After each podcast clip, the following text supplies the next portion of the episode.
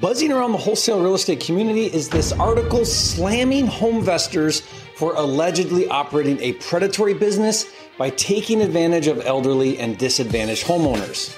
This is very alarming for the wholesale industry. So, on this video, I want to talk about what HomeVestors was accused of doing wrong, why it matters so much if you buy or wholesale discounted properties, and most importantly, how you can make sure you're not doing predatory business practices. This article was recently published by ProPublica, a nonprofit newsroom that apparently investigates abuses of power. In their investigation, they found national real estate company HomeVestors guilty of intentionally targeting elderly and incapacitated homeowners and deceiving and manipulating them to sell their properties in order to profit, thus causing harm to those disadvantaged sellers and their families. Now, in a minute, I'll talk about specifically what bad practices they were accused of doing. But just so you know, HomeVestors of America is a discount home buying franchise that has been around for over 25 years and currently has 1,150 franchises in 48 states. And while HomeVestors franchise owners do purchase some properties to fix and flip or keep as rentals, the majority of transactions they conduct are wholesale deals. Now, wholesaling is where you acquire the rights to purchase a distressed property via a contract with a seller and then assign or flip the rights of that contract to another investor for a profit without ever owning or improving the property. Now, wholesaling has been an investing strategy for a long time and is a multi billion dollar industry. HomeVestors claims to collectively be the largest cash buyer in America. On their website, it says the following HomeVestors has purchased over 140,000 houses since 1996, making us the industry leader in cash home buying. It's our experience, personal service, and fair offers you can trust that sets HomeVestors apart from all other options. If you have a need to sell your home fast, we're here to help. However, according to ProPublica's investigation, helping homeowners is just lip service. Their investigation cited several specific examples of franchisees doing unscrupulous and unethical practices. But according to ProPublica, the malpractice went all the way to the top of the organization, accusing the company's leaders of not only turning a blind eye to the harmful practices of its members, but despite what the company says publicly, HomeVestors actually promotes taking advantage of people by specifically marketing and training its franchisees to target elderly and disadvantaged homeowners. Now, whether or not HomeVestors is maliciously preying on the disadvantaged, or if they have just been neglectful in enforcing best practices with its franchisees, or even if the examples are just isolated experiences, none of that is certain, as convincing as this article is. Remember, you're hearing one side of the story. I suggest you read the article if you haven't yet and form your own conclusions. I'll put the link in the description below for you. Then leave a comment and let me know your opinion.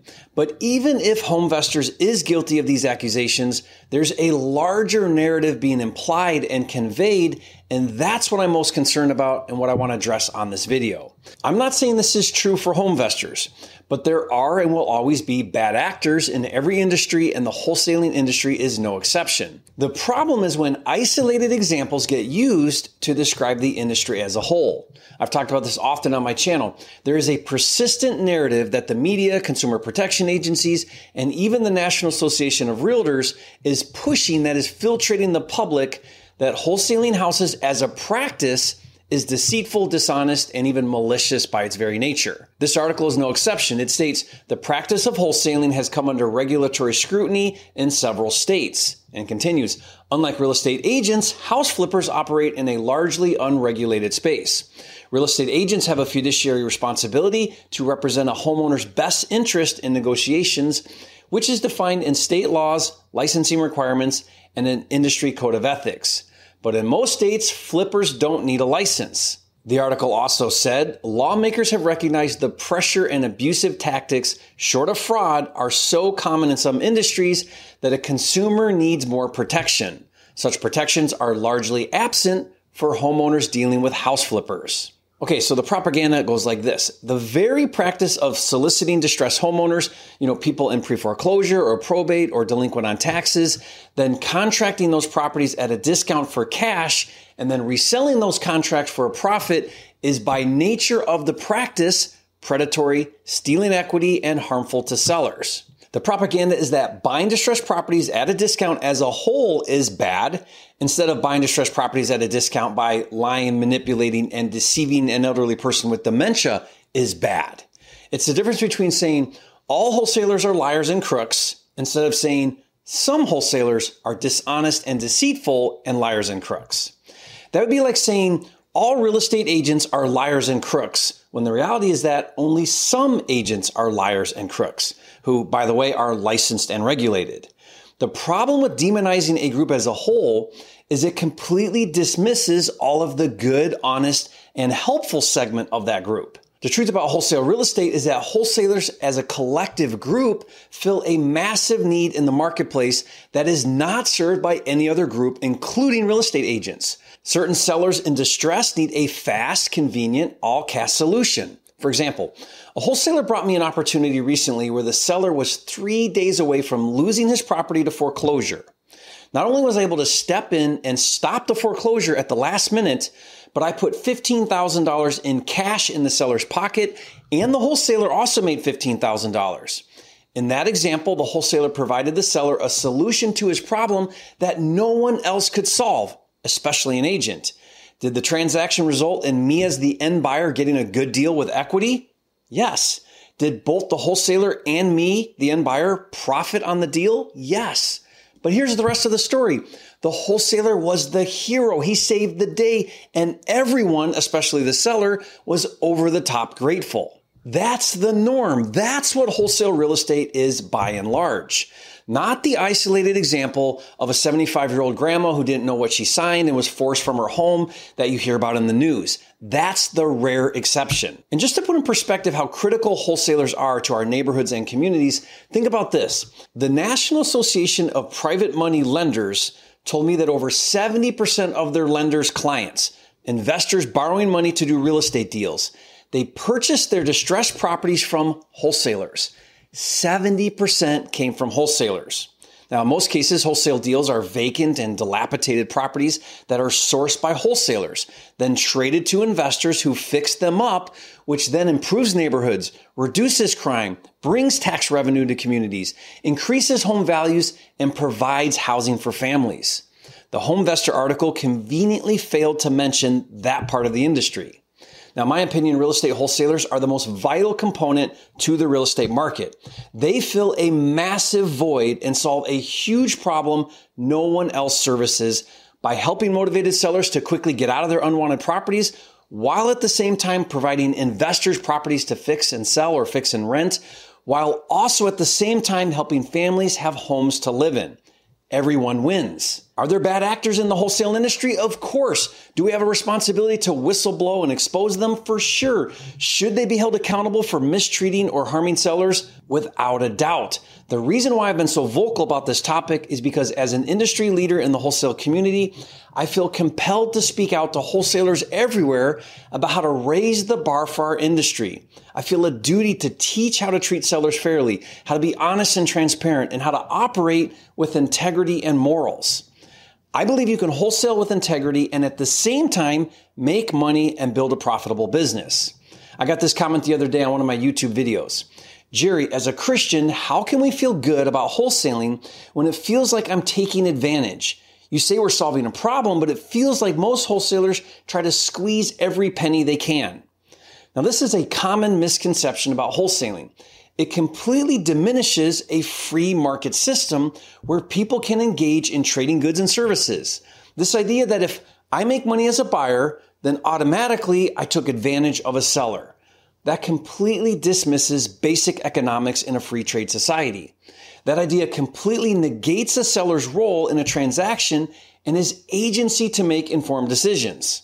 Now, of course, that's as long as he's of sound mind, but assuming that's the case, when a wholesaler makes a low cash offer, the seller has the freedom to decide if that low cash offer is worth the trade for the speed and convenience. If he feels it's not, then he can say no. No one forces him to sell at a discount. He has other options. He could try and find a higher paying buyer. He could list it for sale by owner. He could list it for sale with a real estate agent. He could rent it or he could fix it up and flip it.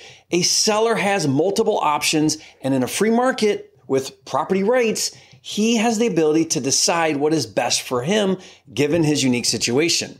If the seller decides on his own free will that the wholesaler's low cash offer is worth the trade off, then he can choose to accept. Again, as long as the seller is of sound mind and capable of making decisions and the wholesaler didn't deceive him in some way, then a fair exchange takes place. The fact that the wholesaler makes money after a contract is signed between two consenting parties doesn't all of a sudden mean the wholesaler stole equity or somehow took advantage or mistreated the seller. That's like saying Nike scammed me because it cost them $10 to make the shoes and then they sold those shoes to me for $150 and made a profit. What makes the transaction okay? What makes it okay is there was a consenting party who made the shoes for $10 and a consenting party who bought the shoes for $150. The fact that Nike made a profit doesn't now make the transaction dishonest or unethical. I don't buy into this victim mindset that is so prevalent in our society today. That if one person gains, another person loses. One of the greatest freedoms we enjoy in America is the ability to own and trade property. If done honestly as a wholesaler, you can solve a problem for a seller and make a lot of money, and both parties come away edified and better off than before. Now, having said that, I believe there are best practices and a code of conduct that wholesalers everywhere should adhere to. If you're a wholesaler or aspiring wholesaler, I strongly encourage you to implement immediately the following best practices that I'm going to outline. I believe in these best practices so strongly that my lawyer created specific addendums and I even added them to my seller contracts.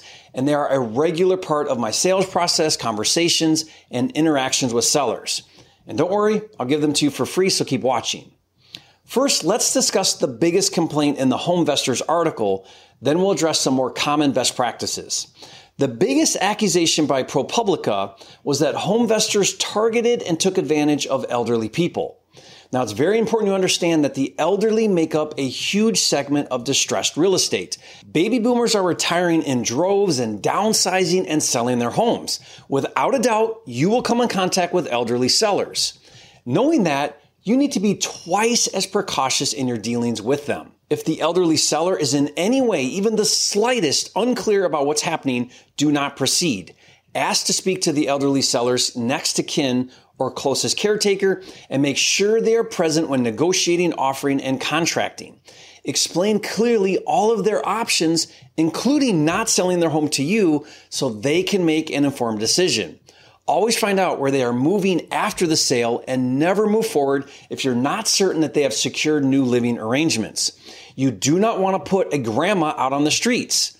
And if at any point an elderly person changes their mind for whatever reason and doesn't want to sell anymore, let them out of the contract. It doesn't matter why. One of the tactics ProPublica accused HomeVestors of doing was forcing elderly sellers to adhere to the contract by clouding titles so the sellers couldn't sell to anyone else and even pursuing legal action against the seller. There is no amount of money worth forcing an unwilling elderly seller, or anyone for that matter, out of their home and it doesn't matter what they signed. Imagine that was your grandma. How would you like her to be treated? The next best practice you should follow as a wholesaler is to fully and properly disclose your intent to the seller. If it's unclear to the seller in any way your role in the transaction and what you intend to do, that is considered deceitful and possibly even fraudulent. Remember, there are sins of commission where you intentionally deceive someone, but there are also sins of omission where you withhold important information from the seller. Both are dishonest. Ask yourself, if I were the seller right now, would I know exactly what is going on with the buyer in this transaction? For most wholesalers, your intent from the very onset is to assign the contract to another investor for a profit. So you need to be totally honest and upfront that that is what you intend on doing. Say something like this. Mr. Seller, we've agreed on a cash price of 100,000. I want to make sure that you are fully aware that in our contract I have an assignment clause that gives me the right to assign this contract to another investor for a profit. Let me explain what that means. I work with a group of local investors and they rely on me to source and find properties like this one that they can buy and fix and flip or possibly fix and keep as a rental. Since they don't have the time or resources, my job is to find them properties like this one that they can invest in. Of course, I make a profit for bringing them deals. I'm telling you this because more than likely on the day of closing, one of my investors will step in and buy the property, and I want to be fully transparent with you about that. But rest assured, nothing changes for you. Everything we agreed on in our contract, including price, stays the same. Do you have any questions about that? Notice in that verbiage, I disclosed two things. I'm going to assign the contract and I'm going to make a profit. The problem with not being fully transparent is twofold. First, the seller can't make a fully informed decision if he doesn't have all of the facts. And two, a seller can make a claim afterwards that you took advantage of him. For those reasons, be clear, honest, and upfront, and always get it in writing, which again, I created addendums that I'll give you for free. Next is being clear with the seller about all of their options. The ProPublica investigation cited several examples of HomeVestor franchisees lying and manipulating sellers into selling at a steep discount. It's not the discount that's the problem. It's the lying and deceiving to get the discount that's the problem. In your conversation with sellers, give them all of their options. Say something like this. Mr. Seller, I'm not sure I'm the right solution for you, so let's review all of your options. If you had the time, you could list it for sale with an agent. You'll have to do showings and pay commissions and closing fees, but that may still net you a higher price. Or if you had the time, money, and resources, you could fix up the property and you could rent it out or you could fix it up and sell it for top price. That's something to consider. Also, I'm sure you're getting other offers from other cash buyers. That's a wise decision. I would do the same too. Be sure to look at the terms of the contract and not just the price because that matters. Whatever you decide, I just want to help you wherever I can, and I'd be happy to review all of your options with you so you make the best decision for you and your family. Now, at that point, if the seller decides that your low cash offer is worth the trade off of not doing showings, inspections, appraisals, commissions, closing fees, or hiring and managing contractors, but rather the speed and convenience of selling as is and getting cash in their pocket in 14 days, if that's worth selling at a steep discount and you and the seller mutually agree on price and terms, then you just did an honest, ethical transaction, even if you make a million dollars in profit on the deal. Speaking of terms, the next thing you need to do as a wholesaler to be ethical is to not use an overly one sided and biased contract. If there was litigation about a transaction you did with a seller, the first thing a judge or a court is going to do is they're going to look at your contract. And if it's not fair to the seller, you'll be found guilty. The biggest mistake wholesalers do is not offer any earnest money or a very low earnest money like $10 or $100. Earnest money is a good faith deposit known as consideration Earnest money is what solidifies or validates a contract. Not offering any earnest money, even if the seller agrees, looks really bad for you. It means you don't have any skin in the deal. I suggest you offer a reasonable earnest money of at least $500 to 1% of the purchase price, whichever is higher. Now, if you can't figure out how to float earnest money until closing, or you're unwilling to risk earnest money in a transaction, then you're not ready to wholesale real estate. You want to be a big boy or a big girl and sign a contract with a seller? Then grow up and start acting like one. The other thing that gets wholesalers in trouble with their contracts is having excessive weasel clauses or ways to back out of the contracts. There's nothing wrong with having contingencies. Just be open and honest with the seller so he knows exactly what he's agreeing to and he's fully aware of the risks. Now, one more thing I want to mention is I have an agency disclosure. Now, if you're licensed like me, this is critical. But even if you're not, I highly recommend you use this disclosure. Let me explain why. A person acting as a real estate agent for a seller is agreeing to represent the seller's best interest in getting that seller the highest price. A person acting as an investor in a transaction is looking out for their best interest in an ethical, honest way. Licensed or not, you want to be crystal clear with sellers that you are acting as an investor in the transaction. Again, this goes back to intent. In a fair and honest transaction, the seller is fully aware of your role in the deal. Okay, like I said, I'll give you all of these disclosures I talked about. I have them in addendums that you can add to your contracts, and I've also added them right in my seller contracts. I'll put the links to the downloads in the description below for you. And like I said, I've covered this topic extensively on my channel, and we need to stand up and do more as an industry. I want to invite you to join me in the movement to start a wholesaler association where we can collectively as an industry proactively tackle these issues, raise the bar, and have a voice against the negative propaganda so prevalent in the public eye right now. Watch this next video to learn what you can do to preserve and enhance the wholesale industry, and I'll see you on the next video.